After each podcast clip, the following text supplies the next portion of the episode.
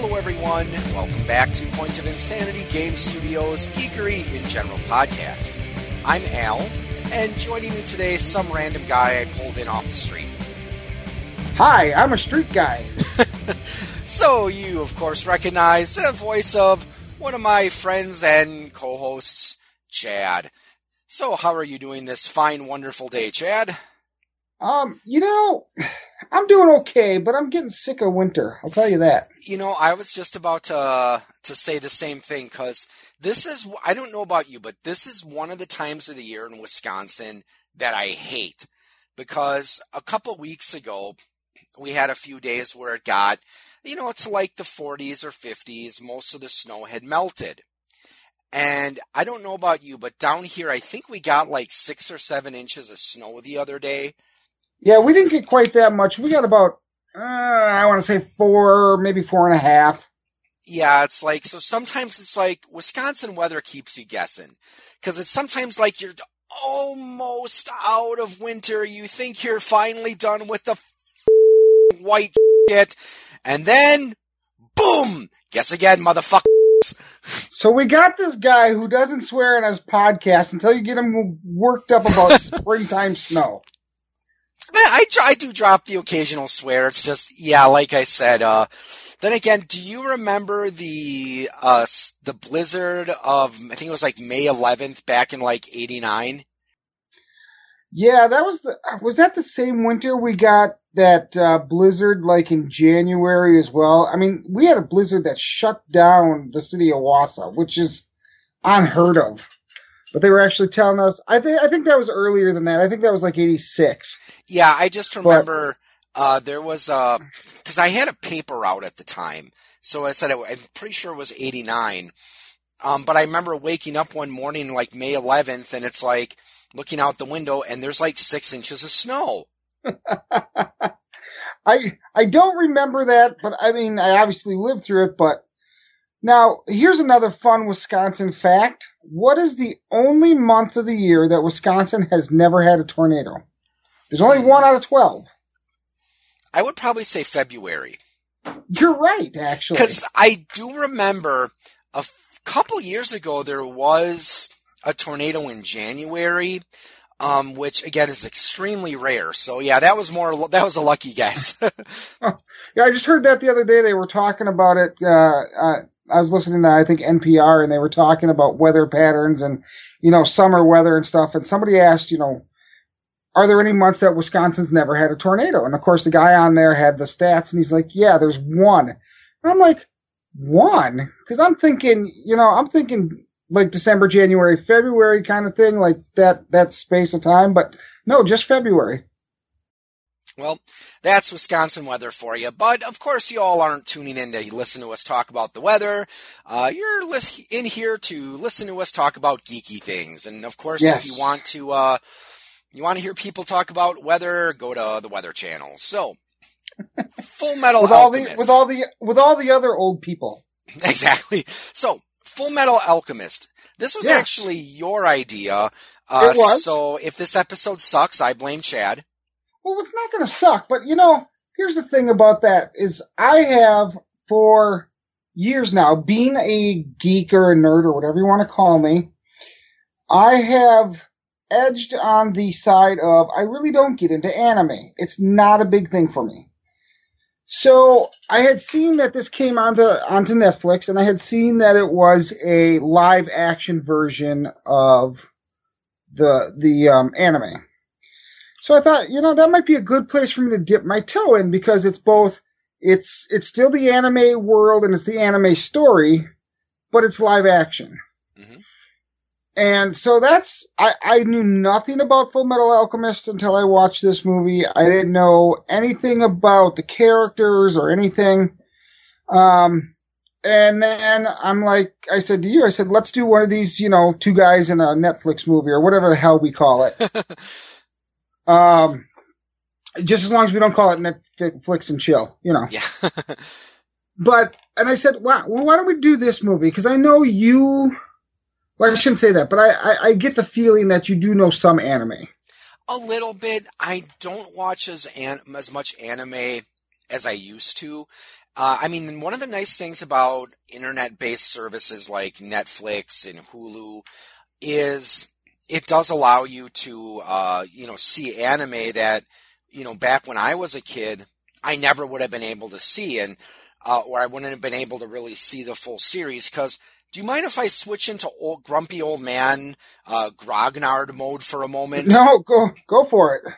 I remember I first started. Well, actually, let me go back. Probably my first exper- earliest experiences with anime would have been stuff like Robotech.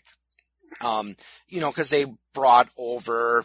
Uh, sometimes they would bring over Japanese series to the U.S. Mm. I remember there was one War of the Planets, though we got it as G-Force. And from what I understand, a lot of times when they brought these series over, they would just, they would rewrite certain things. And one of the interesting things about Robotech is we got it as like, it was like a 90 some episode series, but it's actually made up of three separate anime series that have absolutely nothing to do with each other. Um, well, that's always helpful. Yeah, but what happened in what Car- uh, it was the the series was rewritten by a man named Carl Macek, and what he did is he took these three unrelated series, uh, Super Dimension Fortress Macross, uh, Super Dimension Cavalry Southern Cross, and the last one was like, okay, I think it was called like Genesis Climber Mospeada. And what he did is he he took these three unrelated episodes or un, three unrelated series and he rewrote them so they would form a continuous series. And essentially, what he did is like each one pushed the story forward, um, you know, a decade or so. And I really like how it turned out. Um, again, especially when you consider that the three series, you know, they're not even in the same uh, continuum you know. So mm-hmm. I thought that was a really, really brilliant what he did. But I started to get a little bit more into anime when I went to Gen Con. Because there was a group there that set up in the Skywalk. This was back when Gen Con was in Milwaukee and when it was at the Mecca. So uh, there used to be this skywalk between like the auditorium and the arena, and okay. they set up a uh, a large screen TV there, and they had the you know the dub uh, you know, the dubbed or subbed episodes that they would show. And one of them that I got into for a little bit was Ranma One Half. And another one I saw there that I ended up enjoying as well, though they it's been movies, it hasn't really been a series. Vampire Hunter D was another one.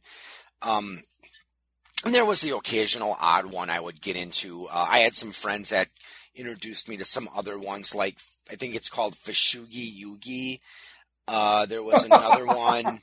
Yeah, it's. I think it's called. And then there's like it has a subtitle, "The Divine Play" or the, the Divine Mystery" or something like that. It's it's weird.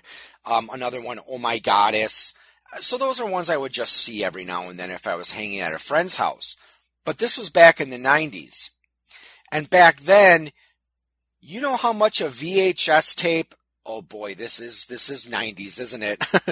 um, early, you know, late 80s, early 90s. You know how much a VHS tape with two episodes of an anime episode would cost? I don't, but I'm going to say 25 bucks. Higher. Really? Yeah, I mean, well, Robotech, that one you could get for, that was 20 bucks for two episodes. But then again, that was already, you know, in, in played on US TV. But like mm-hmm. Ranma One Half, it was like I think it was like thirty five or forty dollars for two episodes. I suppose you were paying for it to come from Japan though too. So that's true. And if these were the English uh, dubbed ones, but one year at Gen Con, um, there's this company. Unfortunately, I think they're defunct. They're right now. They're called uh, they were called Guardians of Order, and they made a a role playing game called BESM. Big Eyes, Small Mouth. Small Mouth, yep. Yep. And then it was an anime role playing game, and later they made uh, a D20 adaptation. And one of the people at the booth had a shirt that was just so true, it was funny. Anime, drugs would be cheaper. yeah. Now, so, I, you know, when I think anime, um, and and I don't know if I'm correct in this, but I was always told that the cartoons we watched in the '80s, both Transformers and Thundercats, were technically anime. Well, I'm going to fight you on Transformers because the thing about I don't don't think I'd consider that anime because the original toy line was from Japan, but the the company that actually made it, I think, was Sunbow. And while, of course, all their animation was done overseas, it wasn't designed as an anime series. Um, and I so tell me the difference, and, and, I've never really understood this. What is the difference between a cartoon and an anime? Well, anime. Now, I'm not an expert on this, so I might be wrong. So, if there are any listeners out there that, you know, maybe you're more into anime than we are, um, the anime is essentially Japanese animation, so usually there's a very distinctive style. Usually the yeah. you know the the larger eyes and the facial proportions. Usually, most anime is not done to look realistic, and it's like usually the exaggerated facial features. Uh, you know, if you've got a character like yelling something really loud, his mouth will grow to like you know five times its normal size. But right. there are different types of anime um, you do have, like, for example, okay, the term, it's, it, I, I don't, I don't remember how to pronounce it, but I think it's Sentai. Uh, that's a genre where you usually have a team of heroes in similar uniforms, like Mighty Morphin Power Rangers. Um, which I never really got into, but that's an example of this genre. There's ones that focus on sports. There's ones that focus a lot on martial arts. There's also other types of anime that, you know, focus on other things like fantasy, horror, science fiction, just about anything you can imagine. So don't forget the forbidden. Don't yes. forget the forbidden. Yeah. Hey, no tentacles. yeah, the, the, the form called hentai, which is, yep. I'm sure you've seen bits of it. I've seen bits of it and it's just really disturbing. I have friends who uh, have, yeah, they've got some weird stuff. Like, there was this one that is called Keiko Kamen. It was a, like a mini series type. Uh, it was about a, a, woman who fought for truth, no, so for justice and the naked truth. She wore gloves, boots, and a mask. And that was it? That was it. Yeah, oh, yeah. So yeah, like I said, there's some weird. There wasn't anything really sexual about it. It's just that the main heroine ran around almost naked, and as I recall, you never saw her actual face. Mm-hmm. Um, though, and then uh, sometimes with anime, there are good one-shot uh, episodes. Like one of them, Riding Bean, was one that I really enjoyed. Uh, though technically, I think that was a spin-off of another series, Gunsmith Cats. Okay, okay. You have this kind of blank look on your face, like you have you don't you're not you don't know what I'm talking about here. Not not a clue. okay, but anyways, back on track. Though actually we weren't too off track because Full Metal oh. Alchemist was based on an anime and a mag- manga series. And I knew a little bit about Full Metal Alchemist before watching the movie. Um, way back when wanting to say like 2004, 2005, um, my wife and I, we would sometimes watch Robot Chicken, or there were a cl- couple of other shows on Adult Swim. You know, the later okay, programming, right, on, right. later night programming on Cartoon Network. I don't remember if Full Metal Alchemist was part of Adult Swim, um, but sometimes if we were waiting for something to come on, you know, we might catch a little bit of it if we were just like flipping right. through the channels. Because, you know, sometimes it's like, okay, 10 or 15 minutes before the show you want to watch. So you're just flipping through the channels to, um, you know, find something to time. watch. Yeah. And so I, I, I recognized the characters of Edward and Alphonse. Um, I knew that Ed had, he was missing an arm and missing a leg because I remember seeing part of an episode where he took the, uh, his parts to um, their ally uh, Winry. Um, Winry, yeah. Yep. So that you know he because they had to get some repairs done, and I knew that Alphonse was or Al as they always call them, uh, that he was his his body had disappeared and it was basically a soul stuck in this suit of armor. And back when they were showing it on Cartoon Network, they did have a Flash game, or they did have some sort of game on the Okay. Cartoon Network or Adult Swim website. And I remember playing that when I remember them mentioning that they were state alchemists, which I don't know, they, at least in the movie here, they didn't really say what exactly state alchemists do. They do alchemy for the state. They don't even really say it in the movie either. I mean, the the one guy, um, Doctor Tucker, I think his name Yeah. is, he was trying to make chimera that could speak. Mhm. Um, but I, I think it's each individual alchemist has some sort of job they're doing. Yeah, like there was Mustang, who was the flame alchemist. Right. Um, and I mean, I'm sure that the the series and both the the manga and the anime probably went into it a little bit more. But I really went into this movie with pretty much no expectations because since, like I said, I wasn't really a fan or familiar with the Full Metal Alchemist series, I didn't have any expectations. Um, and I'm, I'm sure you probably didn't really have any either because you knew less I, about it I than actually, I did have an expectation. I did. Okay. And that, and that expectation was that I would not like it. Okay. So when as we start to discuss the movie, I'm sure that uh, we'll you'll fill us in on whether you actually liked it or not. Oh yeah, oh yeah. So before we begin, uh, just a, a quick announcement before we start our discussion of the movie.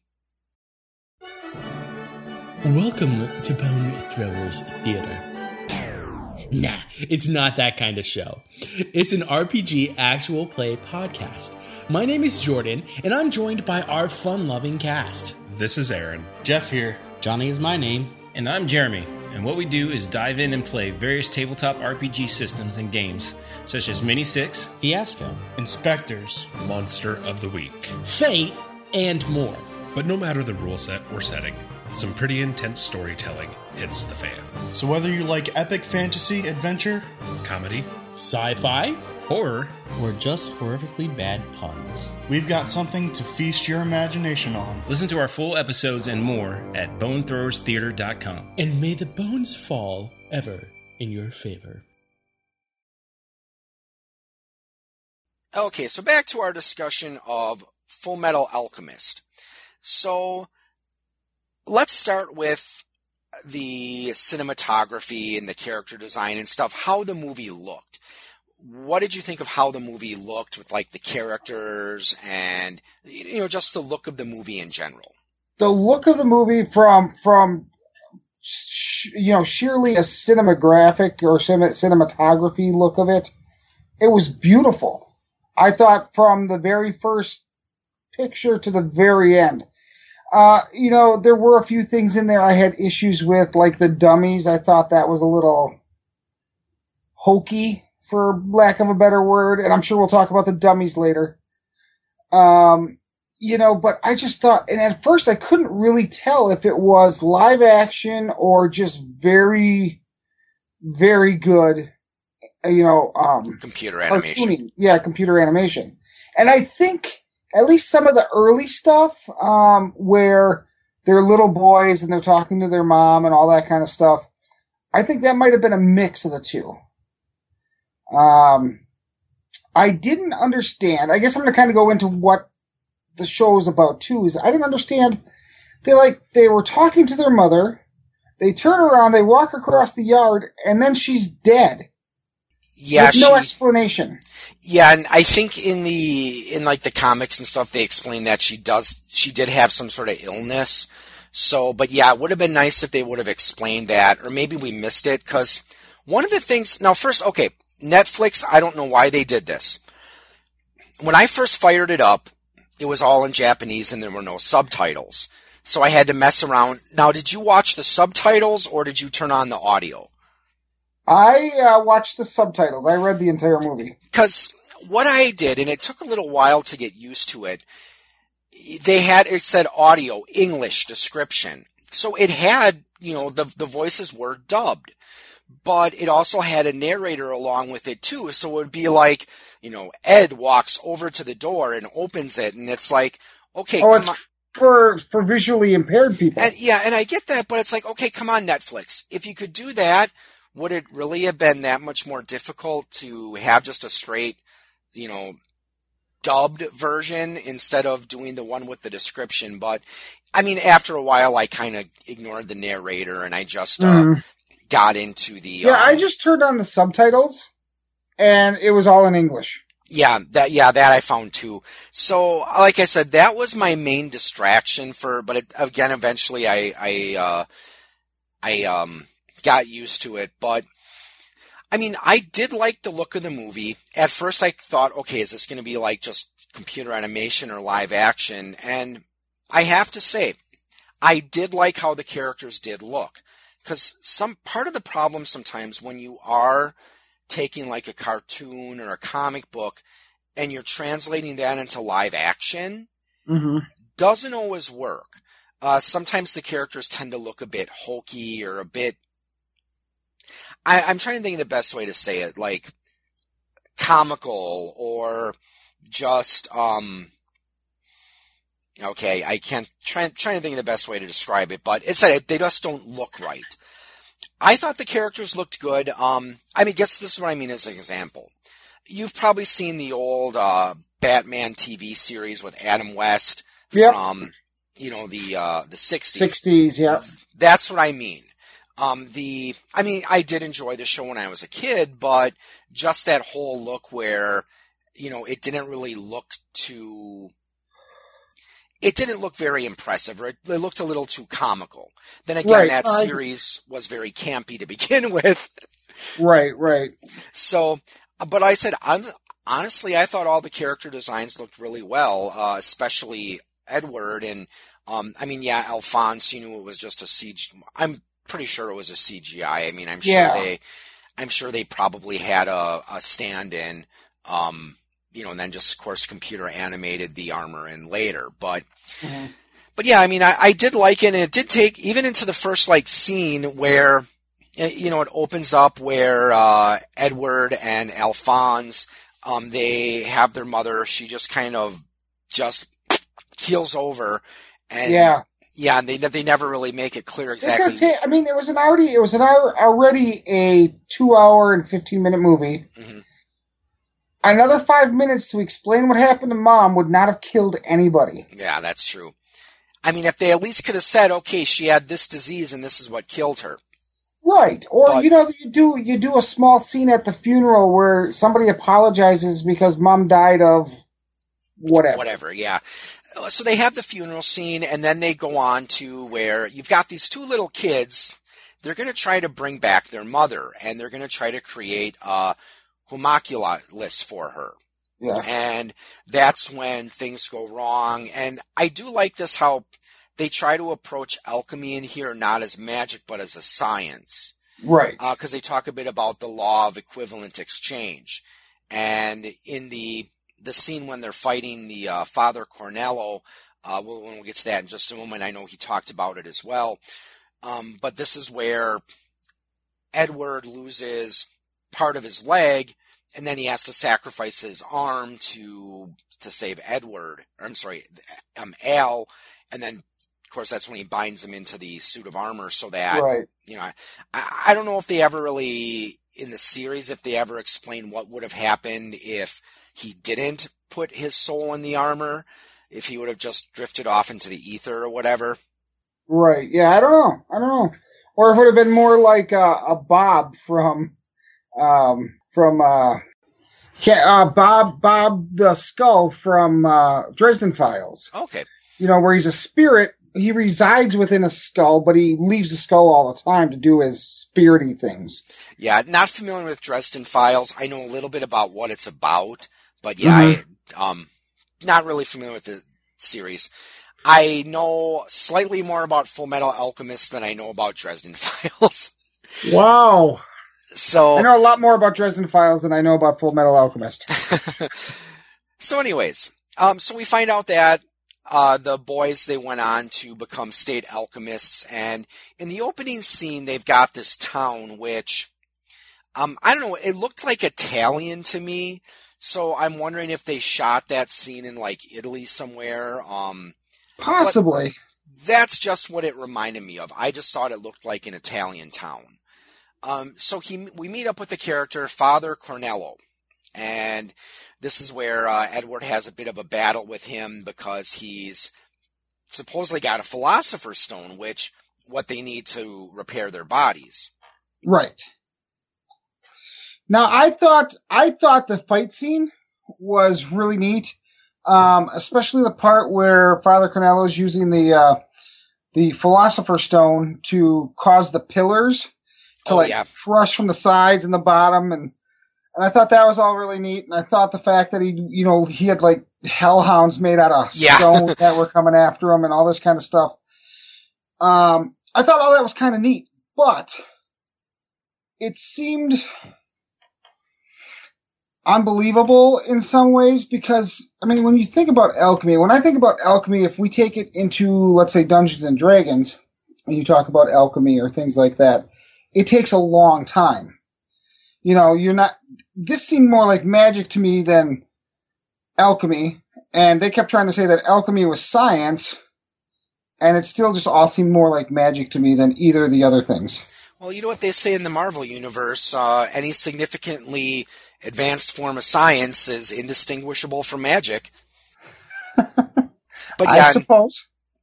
and I do like there's that part where uh, when uh, Ed finally gets to the point where he can confront Father Cornello, he just kind of creates a spear out of the uh, you know the, the the pavement, and that's Yeah. when you know Father Cornello says you can transmute without a circle, which then again it's like well. Isn't that kind of what Father Cornello was doing too? I didn't see him making a circle, so maybe he was using magic. I don't know.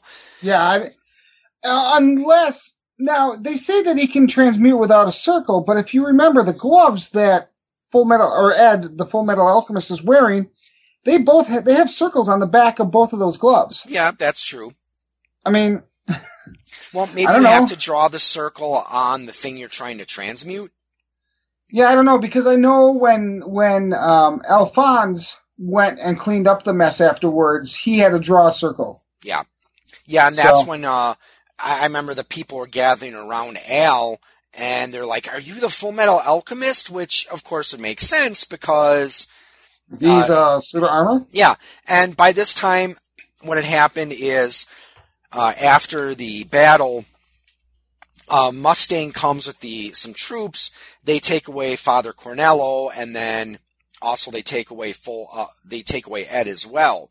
Mm-hmm. And again, this is where we talk a little bit about the law of equivalent exchange because uh, one of the people who had like their um, their stand, their vendor stand destroyed, asked Ed, or not Ed, Al, if he could make one out of Marvel, and you know he's like saying, "No, this is alchemy, not you know alchemy Magic. is not magic."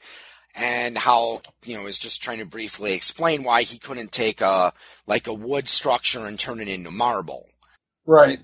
And actually, they talk about that that whole law of equivalency um, when they're trying to bring their mother back too, because both of the boys give blood from their fingers into the the pot of alchemist Stuff.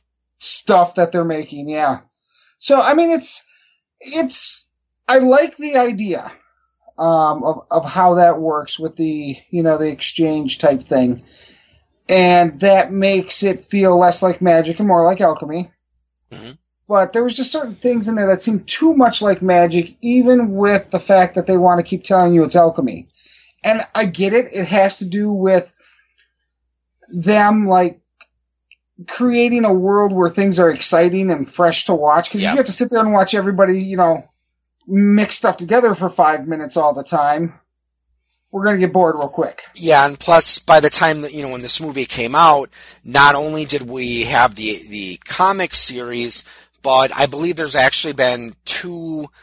Uh, I know there was at least one series of Full Metal Alchemist, the car, the you know the anime. There's also one I saw on Netflix, Full Metal Alchemist Brotherhood, uh, but I haven't checked it out yet, so I'm not sure if that's a series or if that's just like a movie or something. Yeah, I don't know. So yeah, I mean, by the time this, the, you know, this movie was made, Full Metal Alchemist was very well developed. There were a lot of characters and stuff. So yeah, I can see how they probably for the benefit of people like us who don't know much about the the series, they probably didn't want to really bog down in all the specifics. Right, because the people that have been following it since day one, they're going to be like, "Oh yeah, her their mom died because X," or you know, the priest, Father Father Cordova, uh, Cornello. No, Cornello, Father Cornello was casting without a circle because he actually was using magic, or whatever yeah. the case may be. Yeah, and I guess in a way it would make draw a certain parallel to the X Men movies because when the first you know X Men movie came out in was it like 99? 98, 99? Yeah, 98, 98, 99, yeah. You know, of course, if you were like a, a longtime X Men fan and you'd been following it since like the 60s when it first came out, you're probably wondering, what the heck? This isn't X Men. But then again, you got to remember, of course, when you're taking a, a comic series that's been around for almost 40 years, you know, yeah, and there's of course been dozens of different iterations of the team, and there have been dozens of different X Men. Right. So yeah, of course you gotta, you know, when you are trying to make a form of media that is based on another long running form of media, yeah, it can be tricky to find a, that sweet spot where the longtime fans are going to appreciate it, but the, the, people who are maybe new to that franchise will be able to appreciate it as well. So of course, I'm sure out there somewhere there's a you know a hardcore Full Metal Alchemist fan who may be listening to this and maybe they losing their. Sh- yeah, yeah, they're like, no, this movie was crap. It wasn't like this. It wasn't like that. Well, you know, we might say we enjoyed it because again, we since we didn't really know much about the series, we would go into this movie with fewer expectations than someone who's read all the comics and watched all the right. anime. Right. So, but carrying on. So this is after uh, Colonel Mustang takes him away, and this is where we meet another uh, character in the the army, Major Hughes, and I liked him. I thought it was a good character because a very definite contrast to Mustang, who was all like you know, serious and discipline in business, where Major right. Hughes was more lighthearted and uh, more of a friendly character. Right. He's like, yes, I work for the military, but at the same time, I'm your friend, so maybe we can work this out where I can still do both and you can still do both, and life will move on. Yep, and then they're also introduced uh, to two other characters are going to play a, a role later on. General Hakuro, and again, some of these names, the Japanese ones, we're probably totally mispronouncing them. Um, and then uh, Shou Tucker, and that's the bioalchemist who, because uh, when we first see uh, Ed poking around in his lab, he sees this creature that's like a was like a rat with like an eagle's head or a hawk's head. Right, right. You know, and that's where we find out that he was trying to make these chimeras, and he did make a talking one, but you know, it died after saying three words. Mm. Let me die. so that's where when you when you first saw that, did you think that was maybe just kind of a strange coincidence, or did you think there was maybe something more sinister about this Tucker character? You know, at first I didn't. Um, they played it. Uh, they played it very well, where they made him seem like he was there to help mm-hmm. the Full Metal Alchemist and and all this stuff, and that he was kind of a stand-up guy. You know, he was taking care of his daughter after his wife left or died. They because they leave that really vague too. You know, and the little girl says, "Well, you know, mom's mom's not around, but that's okay because I've got daddy and I've got Alexander, which is her dog." Yep. And and I only bring up Alexander because we'll talk about it later, but he's he's important to the story as well. Um See, and that's what I was wondering because when they were talking about his wife, and I don't think they, if they did mention this in the thing, in, in the, the movie, we may have missed it, but uh, you find out that he tried creating the talking chimera, and you know around the same time his wife disappeared. So you almost wonder if that first talking chimera that died if maybe he had used his wife to try to create that. Mm. That's just where my mind was going. Okay, mine did not go there at all. I my my mind went more to the she left him because he was doing this, you know, constantly doing this work and he was always in his lab and and that kind of stuff. So that's kind of where I was going. That's where my mind went there. So Yeah. I suppose as you watch it, I mean, each person's mind will go where to wherever, but Yeah, you know, I didn't come to that conclusion until later on, which we'll talk about uh, soon. But yeah, I mean Tucker, they did introduce him. He's kind of a very, uh, you know, very friendly character. You didn't really expect anything sinister about him at first, right? Um, so then, Okay. honestly, I felt around this time the movie started to slow down a little bit. You know, because we had all this action and um, Right. It became more of an investigation movie for a short time. Yeah, because again, you start out with this action scene with uh, Father Cornello against Edward and and Al, and and then, like I said, then from here, yeah, it kind of slowed down. It's more like, okay, yeah, we're trying to research because, uh, again, they're trying to find the Philosopher's Stone because they want to try to bring, or Ed wants to try to bring Al's body back. Right. So then, uh, this is where we also meet um, some other individuals: uh, lust, envy, and gluttony. Yeah. And I thought they were actually good villains. I did like how they looked. Um, gluttony kind of reminded me of uh, uh, what was that character from Dragon Ball? Boo. The the fat version of Boo, where he's all jovial and but he could Okay. easily kill you and destroy you. I don't know who that is, but they, he reminded me of Tweedledee or Tweedledum from Yeah. Alice in Wonderland. That's that's that's exa- when I saw him, I'm like, huh. Yeah. so you have uh, Envy, who can uh, shape change, and then I think Lust can shape change too. Or did no Lust? She doesn't No. shape change. She just has. She can extend out her uh, fingernails and stuff. Right, and kill people that way. Yep. And then there is Gluttony, who you don't know it at first. The first time he feeds, you don't realize that that he has the power he has, but basically his rib cage busts out of his body and it becomes this big mouth thing, and he can eat whatever. So And also they meet another character, Dr. Tim Marcoh. And Yes. he was one who had created, uh, had managed to create a philosopher's stone before. So this, I remember they were trying to do some research to go, uh, you know, bo- to go find him and, uh, Ed and Winry, uh, visited him. And this is when, um, they again start to, uh, get a little bit more information about what was going on. And this is where you're starting to think there was something sinister behind this right, which unfortunately he's not really able to say as much because that's when uh, Lust comes in and ends up killing him. Yeah, and it's actually kind of funny um, that uh, that that um, she kills him. It doesn't really affect the show in any way. I thought it was a I thought it was a pointless killing.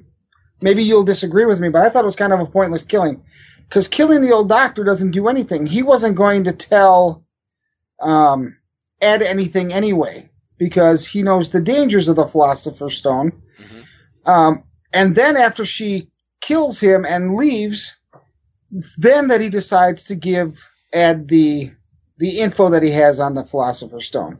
So I guess I just I just lied about something because I guess it does it it does make the plot move on because without that he would have never given that to Ed. So Yeah, and I mean, I, I do sort of understand what you're saying though, because his death really didn't have that emotional weight to it.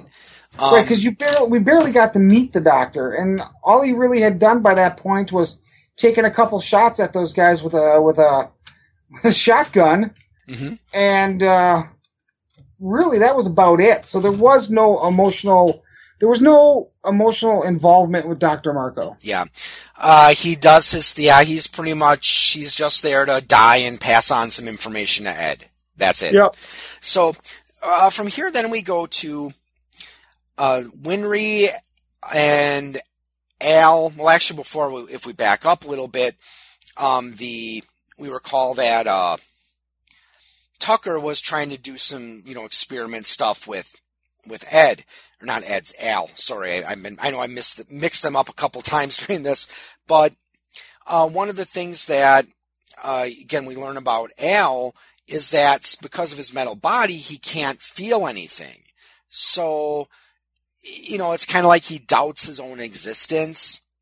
And well, this, and I think a lot of that is because of Tucker, because he's telling them, "Oh, you might have false memories. It could have been implanted by the alchemist who made you." Blah blah blah, and that boils over a little bit later after after Doctor Tucker's been arrested, mm-hmm. and we'll get to that, and we'll, and we'll get to that. But it boils over later where he starts questioning Ed and his existence and and just everything in general as to how real is this and how real am I? Yep. So, and uh, from here as we move on, this is uh, where we, um, where Edward, Al, and Winry they go to this uh, canning. I would think it was like a canning plant. Yeah, an old thought, canning plant. Yep, that they thought there was this secret base, and this is where we start. Laboratory to, Five. Yep, and then this is where we start to see that tension between Al and Ed, where, you know, they get in the fight because, again, Al is starting to wonder if he has false memories and he starts to doubt his existence. Right. Well, once they return from their trip to the cannery, uh, the laboratory, that's where, see, when I saw this part of the movie, when they went back to visit Tucker again, mm-hmm. this is where I almost wonder if his first talking Chimera had something to do with his wife because there's this dog-like creature that you know is introduced as his first talking as his talking chimera that he successfully created and that's when when it says hi to Edward that's when he realizes that Tucker basically made a chimera out of his daughter and the family dog. Yep, Alexander. Yep. And the thing about it is is he figures that out and this guy is not at all remorseful that he did this to his daughter. And then Ed asks him a couple questions, but the, the important questions are, how long ago did you make your first talking chimera? Which he said was three years. Two. And then the, two years. Yep. And then the next question was, how long has your wife been gone? And he says, two years. So though he doesn't say the words, I made my wife a chimera, that's what happened. Yeah, that's where I'm thinking that that's what he did. Which and that's when I got to the same thought that you had earlier in the movie. Yep, and and again, I mean, I'm not sure in the actual series if uh, this talk. I assume this Tucker character probably appears in the series as well, but I wonder if that's what happened, and that's why the you know the Chimera said, "Let me die," because she didn't want. If that was his wife, you know, she didn't want to live in this existence. Right. And uh, Nina, maybe because her being a child, had more of a sad acceptance to it. And after um, Ed, you know, beats up a little bit on Tucker, you know, she Nina goes over to him and starts licking his hand. Yeah. So it's like almost like she's sad. It's okay. Maybe she she's sad about what happened to her, but it's like okay, it's still this is her father, and that's her only family now. Right, and actually, it was it was one of the saddest things in the movie. I thought yep.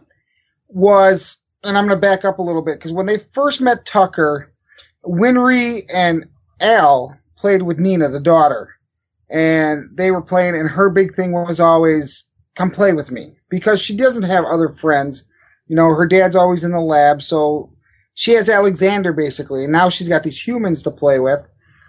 And after Edward comes back and she gets the word Edward out of her mouth, um, you have your epiphany. She, right, you have your epiphany, but then she looks at him, and this dog just looks so sad mm-hmm. and says, "Come play with me." Yep.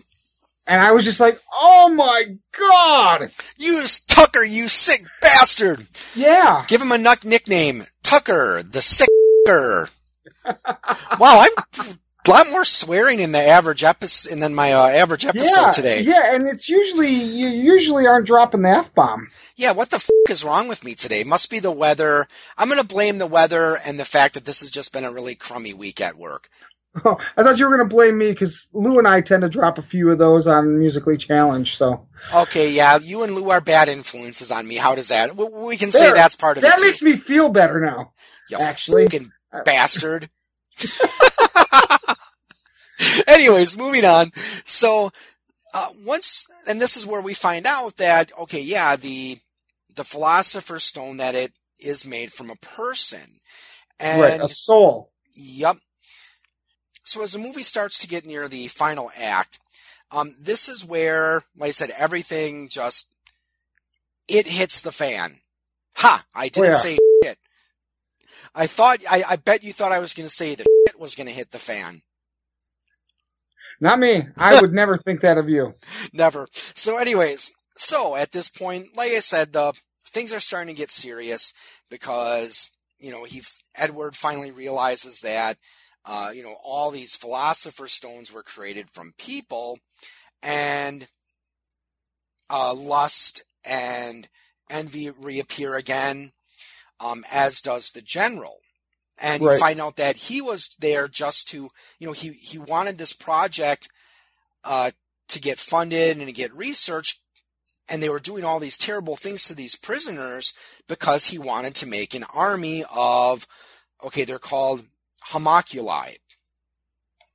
So, um, the uh, lust kills Tucker, so uh, he gets his just desserts, I guess you could say. Yeah, he gets his in the end. Yep, and then now and then we get our final climactic uh, fight scene where um, General to back up a little bit because you remember uh, Winry, I think it was what Winry, Mustang, and one of the lieutenants and a bunch of troops. They were confronting Lust, and Lust was going to try to kill again. I forgot whether it was Winry or the lieutenant, and that's when the Flame Alchemist Mustang gets in his way. And this is where we're starting to realize that okay, wait a second, maybe Mustang isn't this uh, this person that we think he is. He is actually, you know, a hero. Yeah, So, absolutely. And not only is he a hero, he's an alchemist. yep. Well, we knew that Uh, from the beginning. They because they when he first appeared, they did introduce him as the Flame Alchemist. Oh, that's true. Yep. Okay.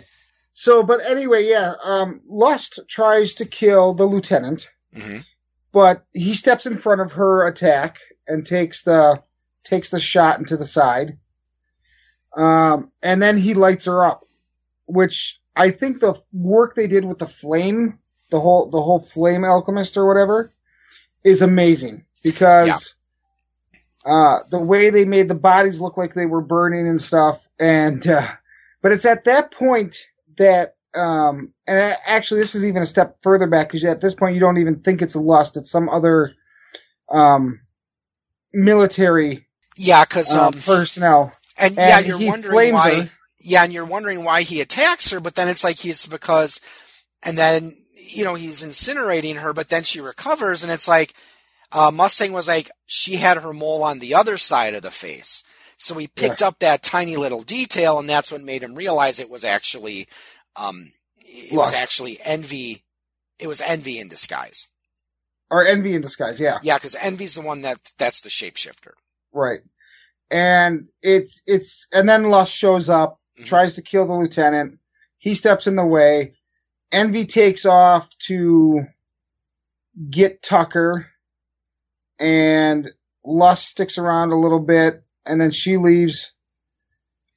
And and of course, you know, then Full Metal chases her, Yep. and we get to that final point where the general then activates all these homunculi that he's been building over the years. And they all drop down to the ground, and this is one of the creepiest parts of the movie. Oh yeah, They all they all turn and look at the general and they're like, Daddy? Papa. And I'm like, yeah, Papa, yeah, Papa, Daddy, something like that. Oh no, he goes, Yes, I'm your daddy. And I thought, well, that's not a play to the American audience, is it? So he's like, yes. And they're like, Papa. And they just uh, converge on him and then they start eating him, yeah, which I thought was just like the weirdest thing ever. yeah. Sorry. Another uh, that's that's okay. Like I said, we we know that for what is it about um live action adaptations of anime series that we're not familiar with that brings out the potty mouth in us. I don't know. But, you know, so then he's dead. And then, of course, Lust takes over and kind of, I'm not sure how she controls the the homunculi, the dummies, whatever you want to call them, but she does. Um, they go after, of course, Al and and Winry and Ed, and then Al creates like basically a cage around them to keep them out, Mhm. and then they all just start leaving. And of course, at the same time, the lieutenant runs out and she gets her troops together. Um, and they basically take care of the dummies just by shooting them all in the head because that's how you Yep. kill a homunculi. Yep. Um, but then you get to that final battle between Mustang. Envy and Lust. Yep. And Ed and the Fire uh, Mustang. Alchemist Mustang. And I thought that was so well staged because it's at that moment that both Ed and and, and Mustang realize that you can't kill the homunculi, the um, lust and envy, but not outright anyway. They have several lives as a homunculus. And so the first one they attack is Envy because he's the one that had been killed more times. Mhm. And he's got, I don't know how they know this, but I mean, plot hole, whatever. They noticed that uh, he was taking he's longer to recover. longer to heal, right? Yeah. So they he they light him up one more time, and uh, he dies. And then they fight with lust in a in a pretty cool fight of flame and all the different things, and she finally dies, and then she's like, um, how'd that go? She's like, now that you've killed me, I'm going to tell you a secret or something like that. And she opens up her chest, and you realize that all these homunculi are, are, are, um, they're made living by that soul of the philosopher's stone. Mhm. So just as they're about to kill her, Ed reaches in to her dying, burning corpse and pulls out the, the stone. Mustang did, I think. Our Mustang did, yeah, Yeah. and then handed it to Ed. And then this is where the movie goes bad for me. Okay. There's a couple reasons. One, what happened to Gluttony? Um, they showed him he was watching from behind a chimney on a, a building. Right, and he said Lust and Envy are dead now, and he walks away.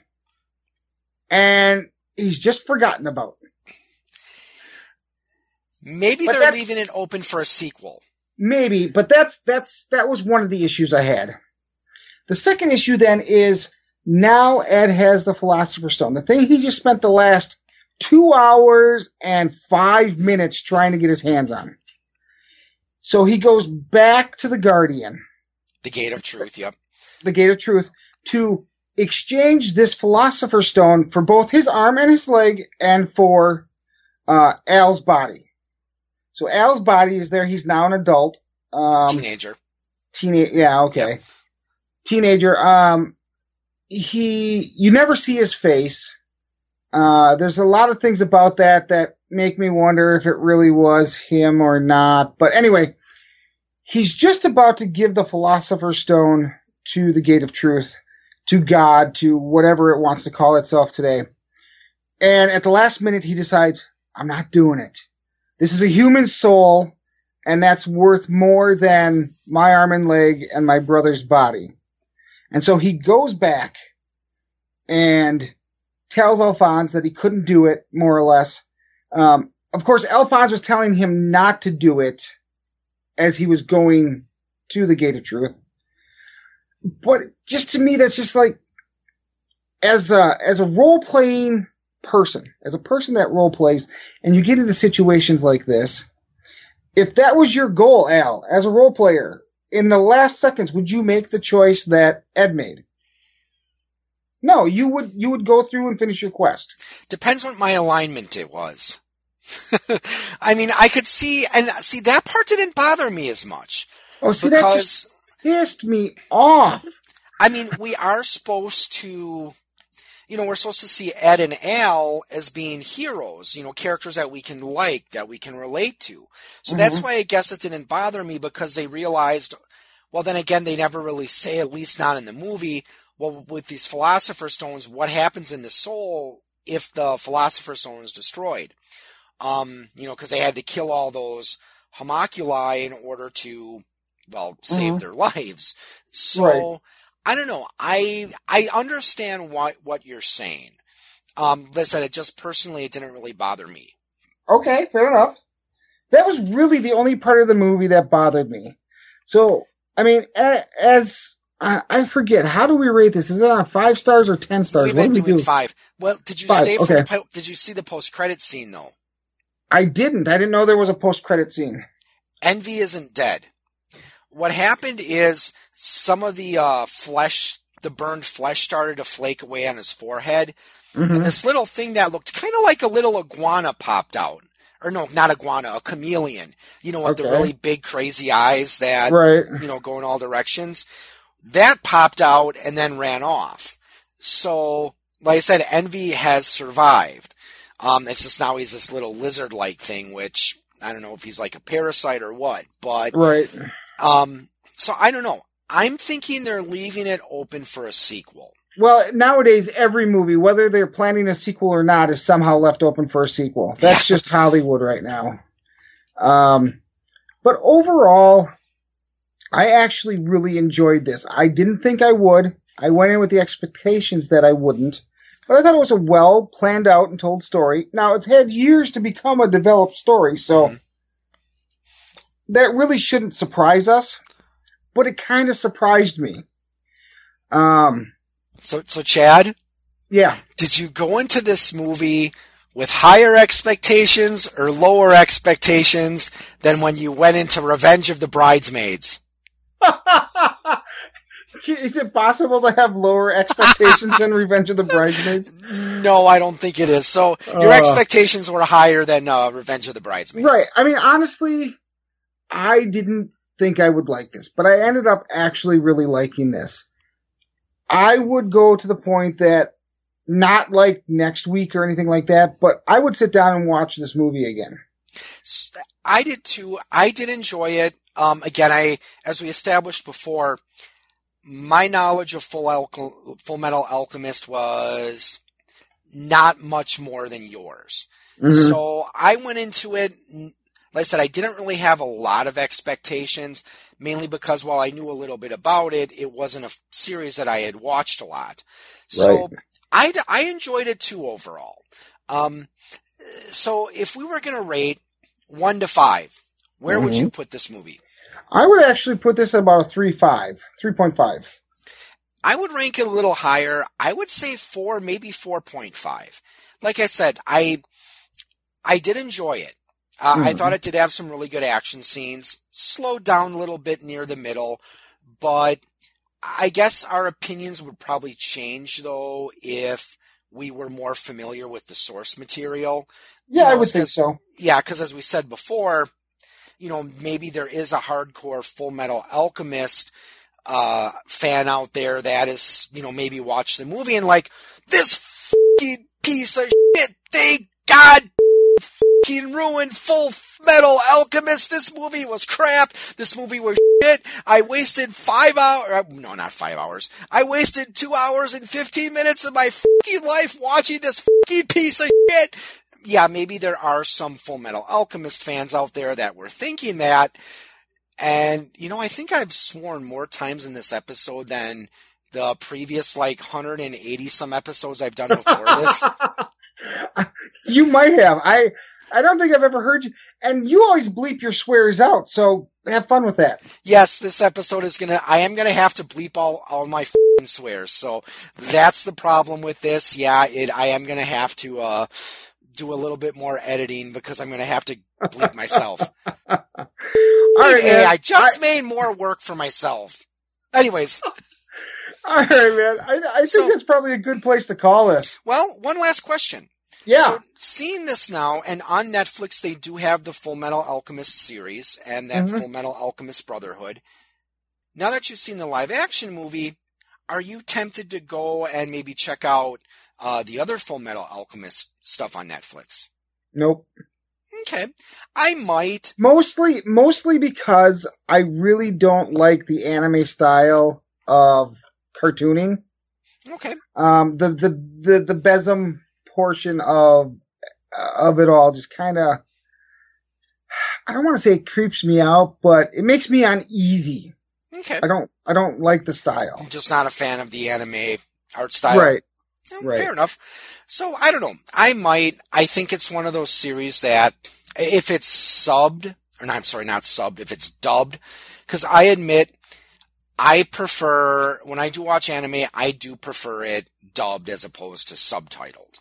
Well, So- right. And the problem with subtitles is is there was times that I got so much into the action I forgot to read what was on the screen. Yeah. and I know there there was this one anime movie I saw when in college because I borrowed it from a friend, uh, Dagger of Kamui. It was a good movie. I really did enjoy it.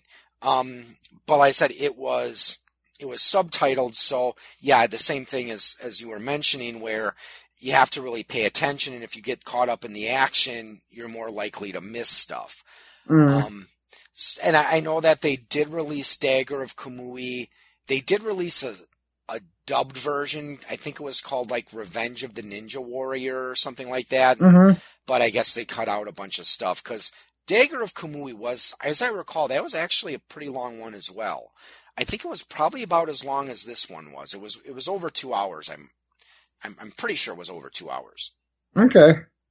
So, with that said, I'd like to thank you all for joining us and have a good evening or morning or afternoon, whatever it is, wherever you are. And, well, can't say happy gaming, so, uh, happy movie watching? There you go. The good night, everybody. You have been listening to a program from the Point of Insanity Network. Visit us at poigamestudio.podbean.com for more shows. Follow us on Facebook and follow us on Twitter at POI Game Studio. Do you do a podcast about Dungeons and Dragons, role playing games, video games, or other topics of geek interest? Would you like to cross promote your podcast on geekery in general? Then drop us a line on our Facebook page at POI Game Studio or POI Network, or contact us through our website at poigamestudio.com and we'll set something up.